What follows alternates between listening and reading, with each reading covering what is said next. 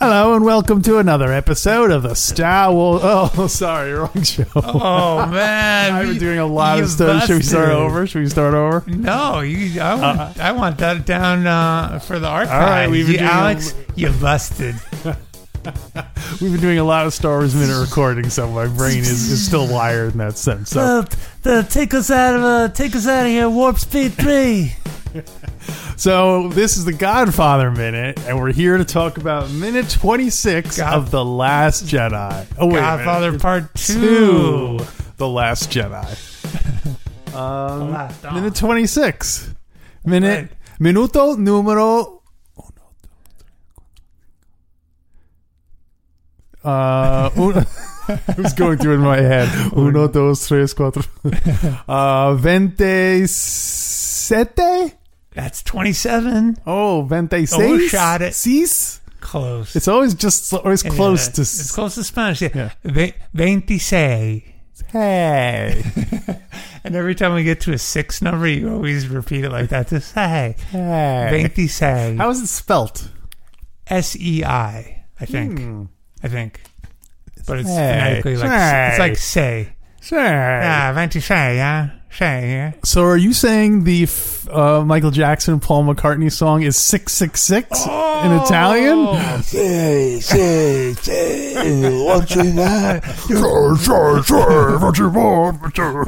you're going to hell right along with me. All right, enough talk about speed metal and Star Wars. Let's talk about Minute 26 of Godfather Part 2. Let's talk. Minute 26 it starts off with Frankie Pentangeli storming off the stage as the band gleefully plays Pop Goes the Weasel. Is that something that... Well, hold on. So the rest of the minute. Meanwhile, back in Mikey's office... Connie and Merle ask for drinks and passage on the Queen. So getting back to Pop the Weasel before we get to Merle. Uh-huh. Merle the Weasel. Yeah. I do think it's funny how the Pop Goes the Weasel is the entrance music to Merle into that is Michael's office.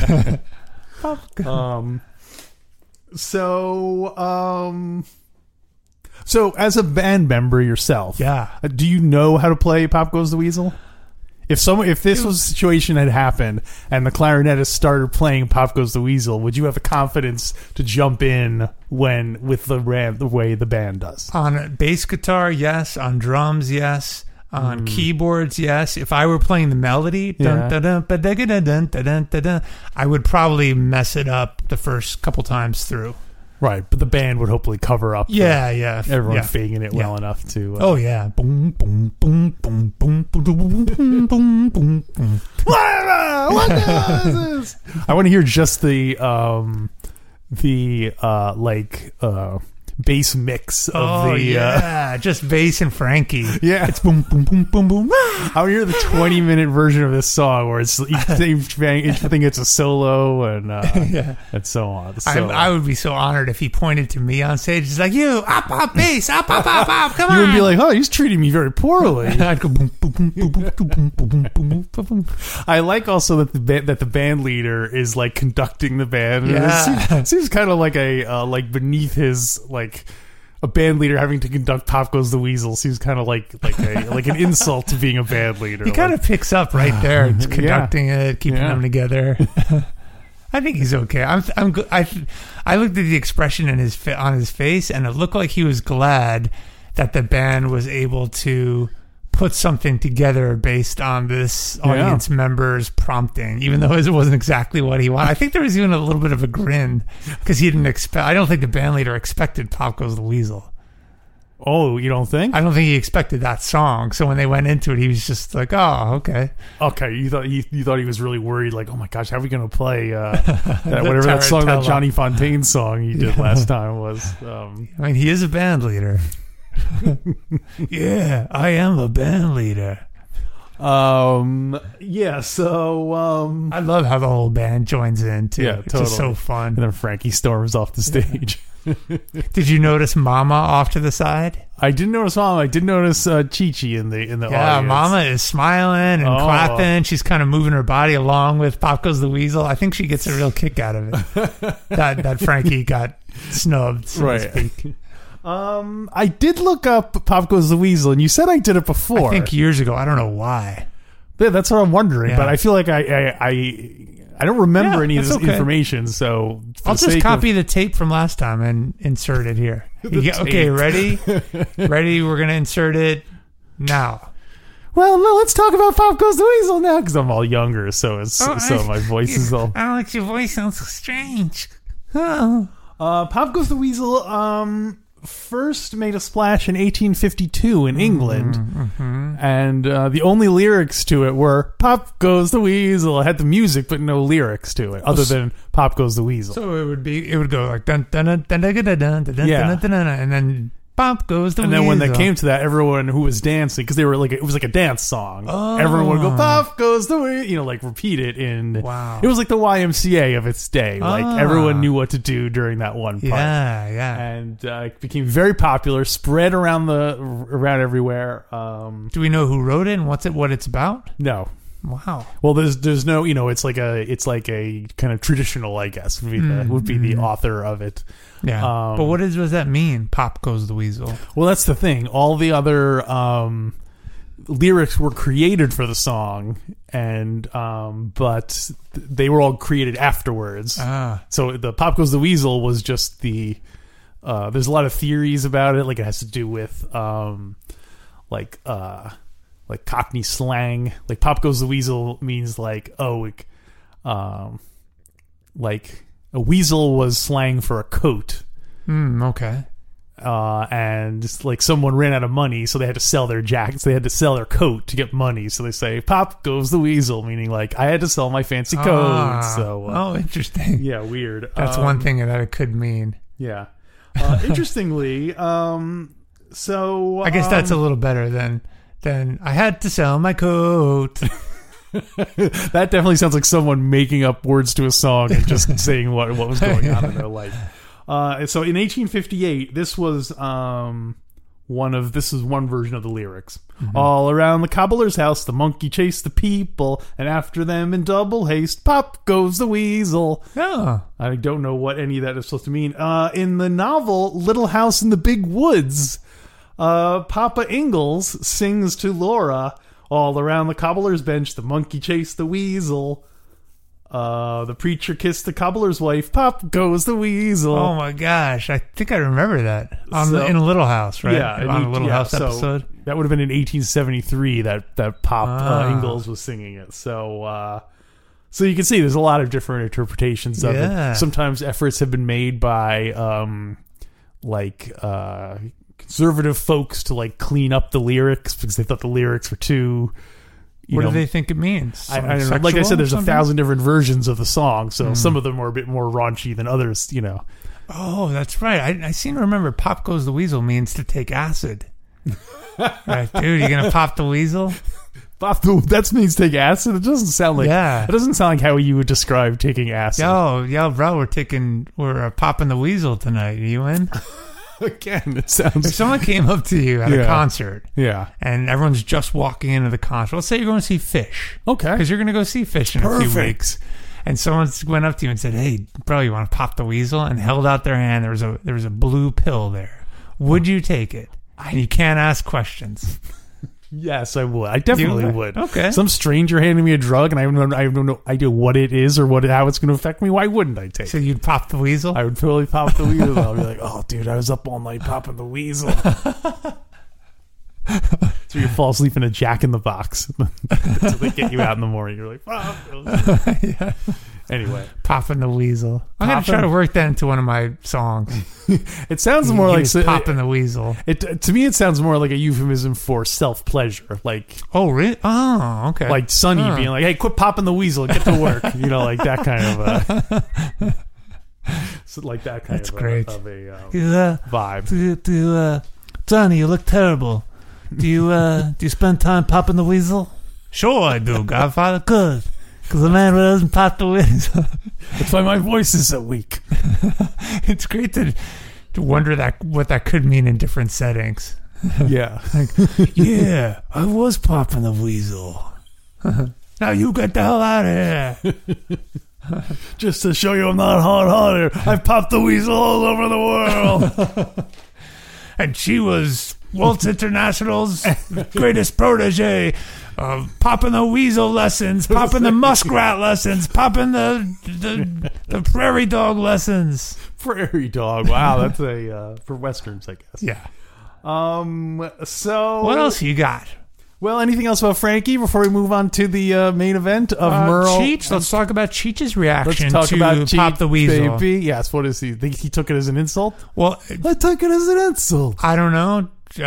Frankie was certainly all broken up about it. Mm-hmm. He left the stage screaming, shouting, disrespected.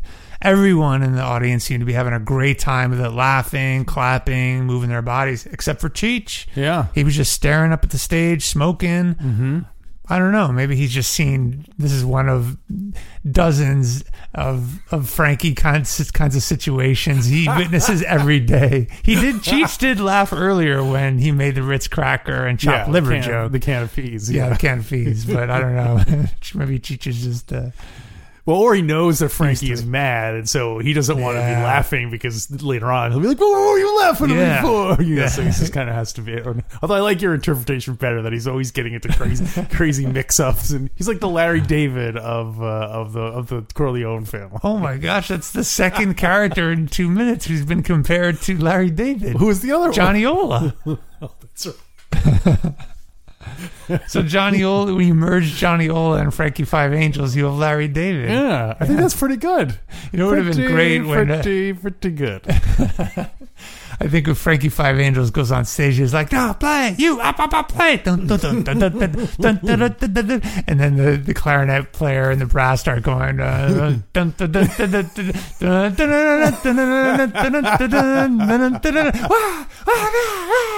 Everyone's clapping along. I love that music has become like a...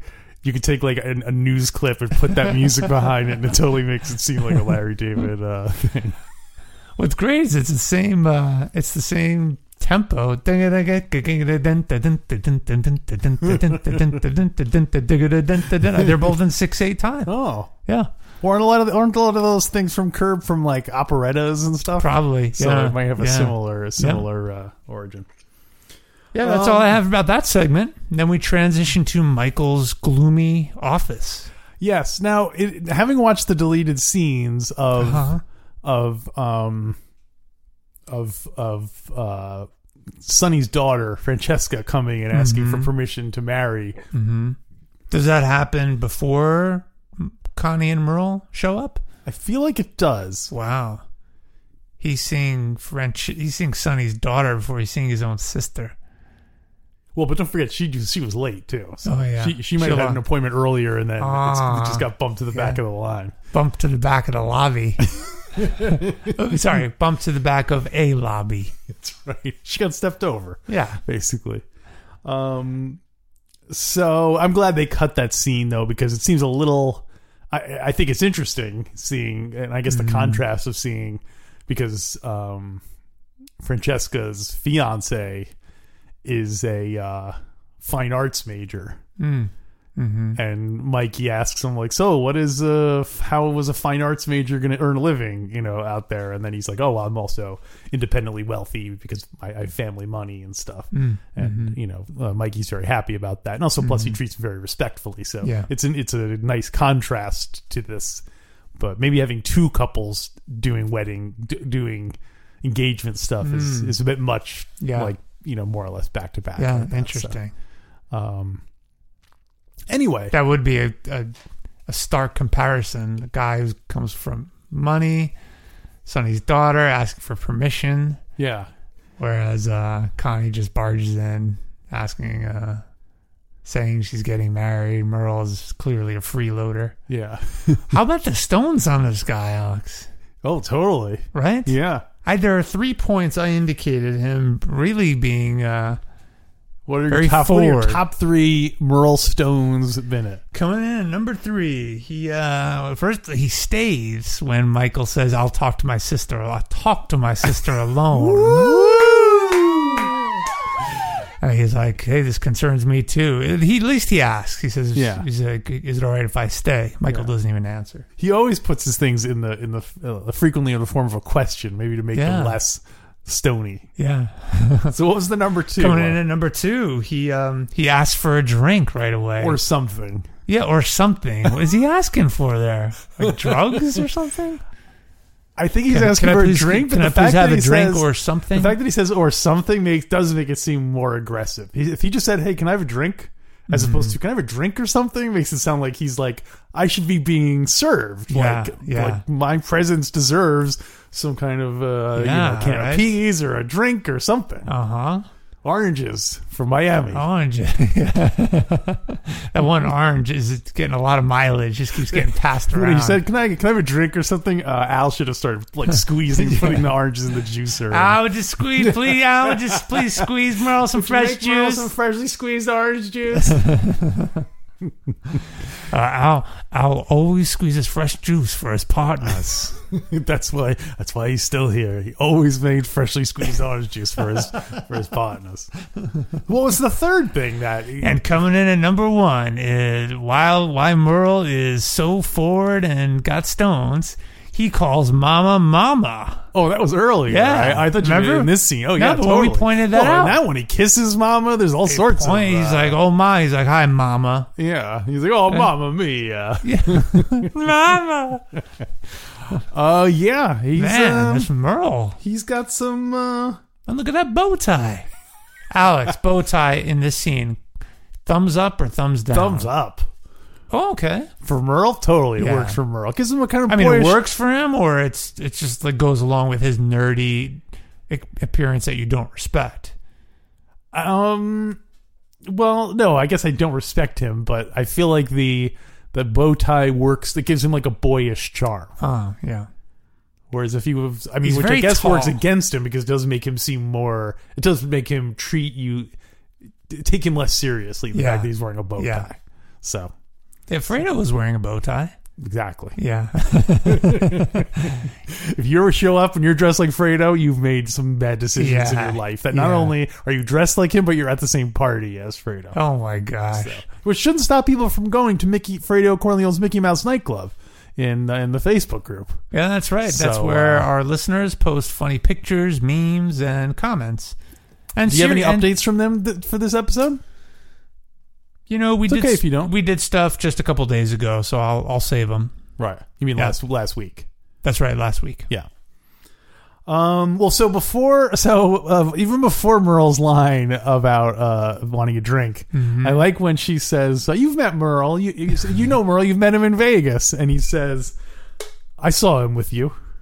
Yeah, like he didn't actually meet him. He just saw him from like a distance, and so makes a point of saying like I never met him. It's kind of a nice little ring theory about Fredo denying ever knowing Johnny Ola. Later. Yeah. That's a great line. And then he says, "Can I have a drink or something?" Yeah. The very next line. Michael didn't want Merle to stay, but Merle stayed anyway. And then did you notice how Michael then speaks to Connie in Sicilian? It's another way to shut Merle out. What does he say? "Que vuoi?" Which means what? Like, I think that's like, what's going on? How's it going?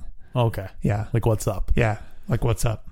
And then she says, "Al, would you make Merle a drink?" Yeah, because Michael just ignores them. Yeah. What kind of drink do you think Al makes? She doesn't say anything. He doesn't say anything specific, or what Al makes or what Merle drinks. Either way, Al's from New York. He's a former cop. I would say the brown liquors, maybe like a whiskey or scotch. But he's making it for Merle. Oh, so man! Does he give him like a Shirley Temple? Does he give him something like as a way of showing that he's not respected? Oh man, what's the least respectful drink you could serve somebody? I guess you could make just like a bad cocktail, you know what I mean? Bad, like not the right proportions, bad combinations. Yeah,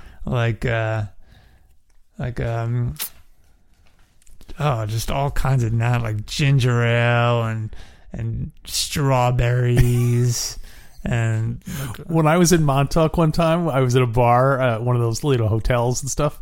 And we were talking to the bartender, and he claims to have invented the Long Island iced tea. Oh. Montauk, New York is at the very end of Long Island, for those of you not familiar.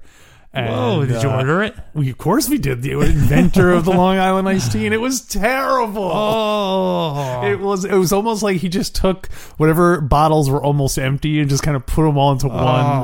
Like he was just saying, hey, you know what? I got a little bit of this left. I got a little bit of that left. Let me do this. It was terrible. So do you believe he was the one who created the Long Island iced tea? I think he believes he is the one who invented the Long Island. If that is the drink that he thinks is the Long Island iced tea, it's possible he did invent that drink and thinks it's a Long Island iced tea, but no one else makes it that way. It would never have become popular if that was what they were supposed to taste like. Isn't Long Island iced tea just a mix of a bunch of liquors? Yeah. But done well so that it's balanced, right? Yeah. So I think what's funny is we've all come to know the Long Island iced tea as a drink that's somewhat tasty because over the years it's probably been perfected. Right. Whereas the original Long Island iced tea is really probably was the end of bottles. Someone just getting rid of liquor. So that guy probably did invent the Long Island iced tea. Yeah.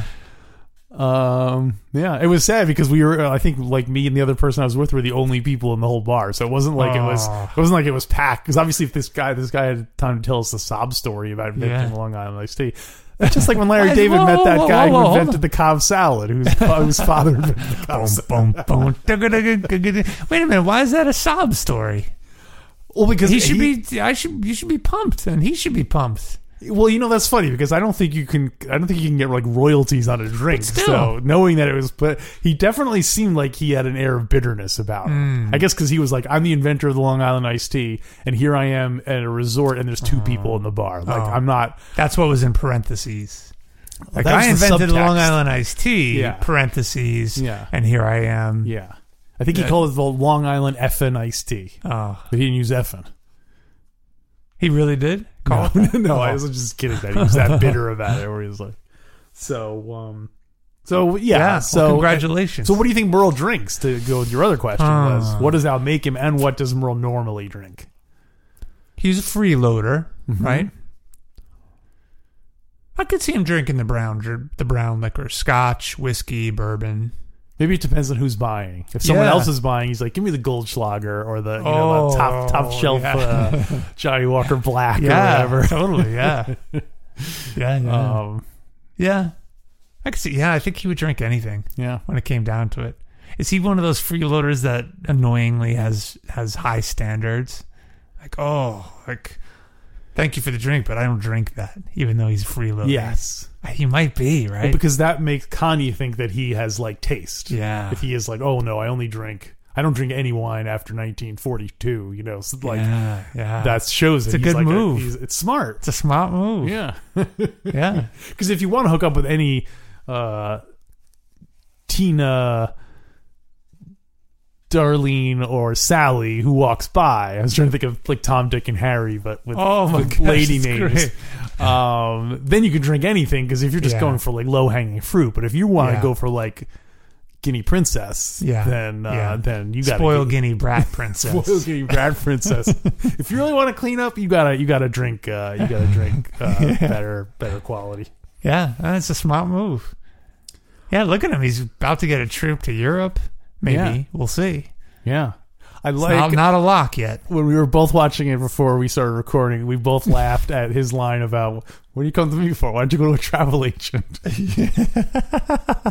don't know why that's so funny. Exactly. Because traveling, did we say that yet? Did we say what Connie's line was? She's like, the whole divorce thing. Have we gotten to that yet?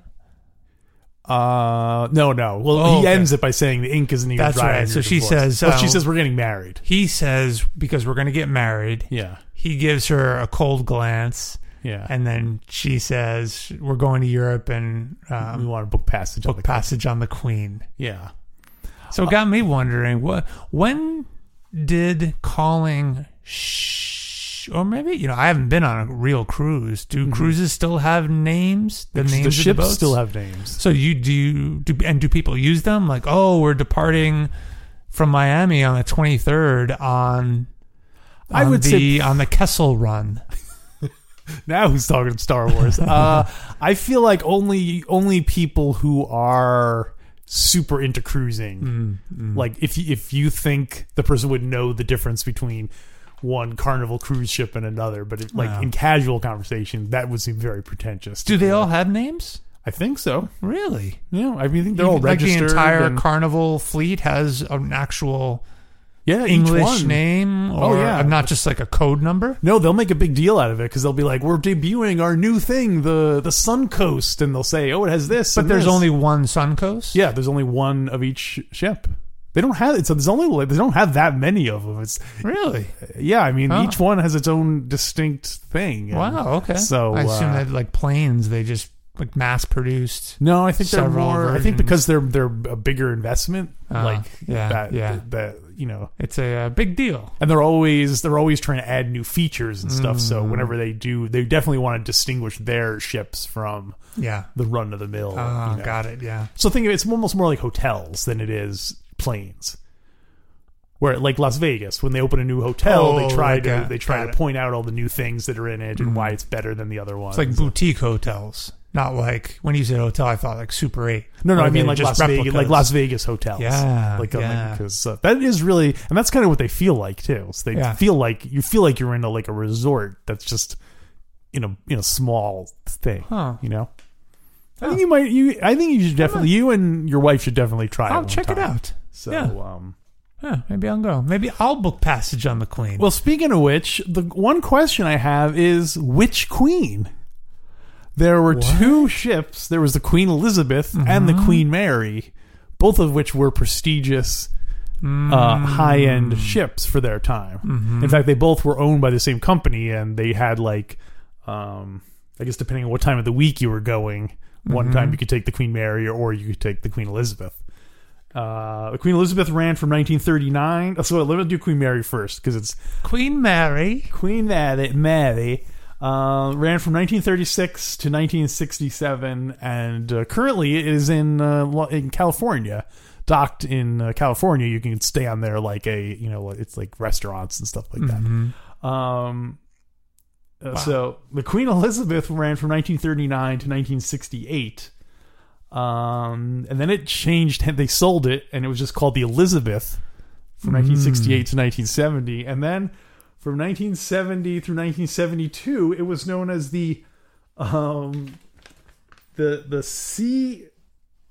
Seawise University. What? A Hong Kong businessman purchased the Queen Elizabeth to turn it into a floating college campus. Oh! But unfortunately, due to there was an accident, and in 1972, it was sunk. So it was never. It never got to go. It never had students. I don't think it ever. A registrar. I don't think it ever made it all the way through. What do you think about that? Going to a cruise ship going to college on a cruise ship. Well, got me thinking. They're probably okay. Hey, that's that's you. Go. Okay, now you should tell them about that. Go to GodfatherMinute.com/support. To hear the rest of the episode.